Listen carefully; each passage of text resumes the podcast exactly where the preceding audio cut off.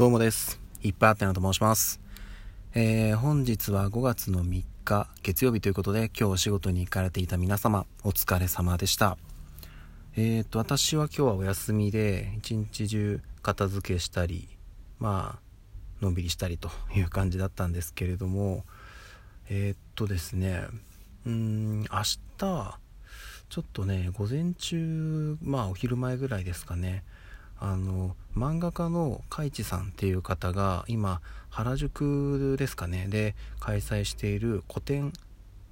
毎日女子展だったかな。ちょっとごめんなさい。名前がうろ覚えですけどを開催されてて、まあ、以前クラウドファンディングでね資金を募ってっていうことをやってたんですけど明日ね少し時間が作れそうなんですよね。なので、うん、できればあのまあわずかではあるんですけどね支援もさせていただいたしあの本当にね頑張ってる姿は見てたのでうん一度ねちょっと固定の方にも足を運びたいなとは思っているので都合が明日つけば行こうかなというふうに思っております。はい。そしてえーとお便りを読ませていただきます。あえー、カッピーハウさんですね。ありがとうございます。いっぱいあてなさん、こんにちは。可愛いイラストを描いてくださり、ありがとうございました。時間を割いて丁寧に描いてくださり、なんだか申し訳ない気持ちでいっぱいです。カピラジなんて 新しいラジオ番組ができてるし、いつかおしゃべり上手になったら、そんなこともできたら楽しそう。えー、長男さんの初ゼックや部屋のリフォームなどお忙しい中本当に恐縮です。ありがとうございましたということで、えっ、ー、と、いやいやいや、あのー、はい。そうですね。絵は確か以前もね、ちょこっと描かせていただいたんですけど、あれそういえば公開してないな。ただあのね、そうですね、一つ、二つか、はい、書かせていただきました。あのね、そんなにね、私もね、絵が上手じゃないんですよ。あのね、で、しかも、今結構皆さんね、あの、パソコンとかで書くじゃないですか。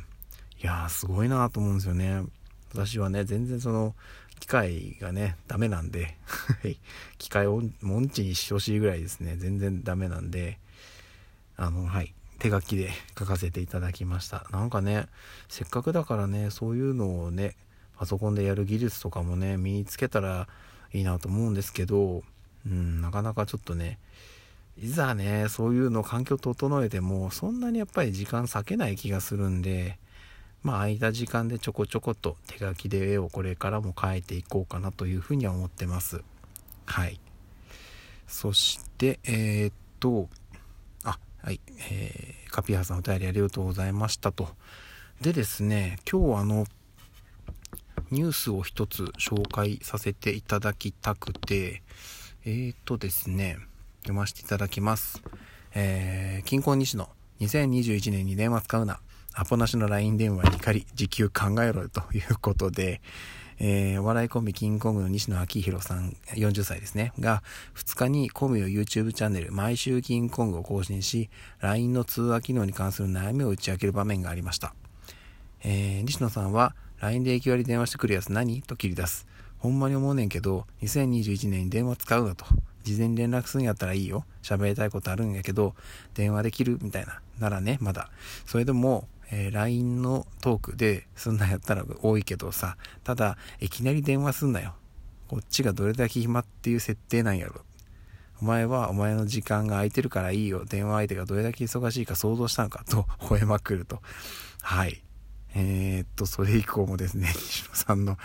もう、そういつらつらと書かれてますけども、あの、ただ、えっと、これはね、すごくよくわかります。私、この、えっと、毎週金庫軍配信リアル、まあ、リアルタイムって言い方良くないのかな？動画アップされてすぐ見てたんですけど、で、このね、LINE 電話がかかってきての話は、もともと Twitter とかでも言ってたんで、見てたんですけど、気持ちはね、よくわかりますけど、難しいですよね。ただ、あの、多分なんですけど、おそらく世の中の大半の方が、何でしょうね、その段階をあまり考えないというかそういう人ってね結構多いと思うんですよ。なんか要はもう1許したら 10OK みたいな感じに考えちゃってる人も中にはいるのかなと。いやだからえっとえこっち側としてはその相手のことを受け入れるまでになんとなくこう5段階ぐらいあのまあ段階があるとしても向こうからしたらもうあの受け入れる受け入れないの2択みたいな感じで考えてしまっててあ心許してくれたったらうわーってもういきなり5段階目までガガガガガって入ってくるような人もいるはいるんですよね。であまりだから考えてないんですよねそういう人って、うん、でそういう人って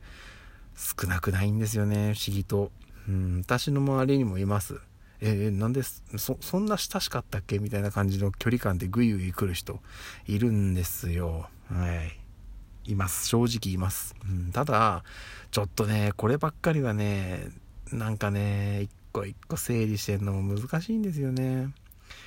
ただえっとね西野さんの言ってることもよくわかるんですよ。そこを一回一回気使っていやいやいやみたいな感じでその距離感をね丁寧に説明するのもこっちの仕事かい？ってなっちゃうんですよね。まあ、ったりするんでちょっとねそこの距離感意識してほしいなで意識できる人がもうちょっと増えてほしいなっていうのはあったりします。で、まあ、もっと言うとじゃあ自分できてるのかい？っていう疑問もありますね。私自身もあのそんなね、まあ、あの周りにそういうふうに思うことあるんですけど自分自身がちゃんと相手との距離わきまえられてるっていうふうに思う時がたまにあります。で特にあるのがあの直接オフラインで絡んでいる人たちは多分ないんですよそれが。オンラインであの接する人これまであの、まあ、特にこの12年ぐらいでまだ直接お会いしたことはないんですけどオンライン上で連絡取り合ったりあの話をしたりっていう方は結構増えたんですよね。増えたんですけどその人たちとの距離感ってなんかね妙に詰めてしまっている気がしてます。でこれあのその時はねなんかあんまり考えてないんですけど後で結構後悔するんですよ。なんかいやー慣れ慣れしく言っちゃったなーっていうのがねすごい罪悪感があって。いやもしかしたらあの相手はね逆にそこを全然気にしてない人もいるかもしれないし実は裏ではねなんかすごいグイグイ来て嫌だなって思ってる人もいると思うんですよね。うんだからねいや難しいとこではあるんですよね。そして私ね結構そういうのね気になっちゃうんですよ。いやー辛い。まあ、ただね、うん、あのー、せっかくね、そういう風な、まあ、いろいろなね、ご縁があって、えー、関係ができた出会いではあるので、そこがね、なんか変な感じで消滅しちゃわないように、ある程度のその距離感とかっていうのは、今後意識して、えー、コミュニケーションをとっていきたいなというふうには思ってます。でいずれはねそういう方々ともオフラインで会いますし普段ねまあ身内以外であの友人とかあとは職場の人たちとかとあのコミュニケーションを取る機会も、ね、当然あるのでそういったところで変な詰め方とかをしないように相手がやっぱりびっくりするので、うん、あとはあくまでその相手がこのアプローチを快く思ってくれるかなっていうのをその相手の立場になって常に考えていけるそれを意識するっていうことは、うん、ちょっと大事なのかなっていうふうに改めて思います。うん、で特にあのさっきも話した通りね、ここ1年2年ぐらいの間でやっぱりオンラインでそのつながったっていう人多分増えてると思うんですよね私に限らずなのでその影響もあってなんかね本当によく分かんなくなってる人っていると思うんですよねなんかこう親しく親しくワイのワイのオンライン上でやってる人がいてその感じでそのままオフラインの方にざっと持ってっちゃうとあなんかすごい慣れ慣れしいなってなっちゃう人もいるんじゃないかなと思うんですよね。うん、なのでそこのねそういう意味でのオンオフっていうのもあるんじゃないかなって思ったりします。はいそんなとこですかね。はいじゃあちょっとね明日天気はいいみたいなんですけどちょっとね状況次第であの個展の方に顔を出したいなというふうには思っております。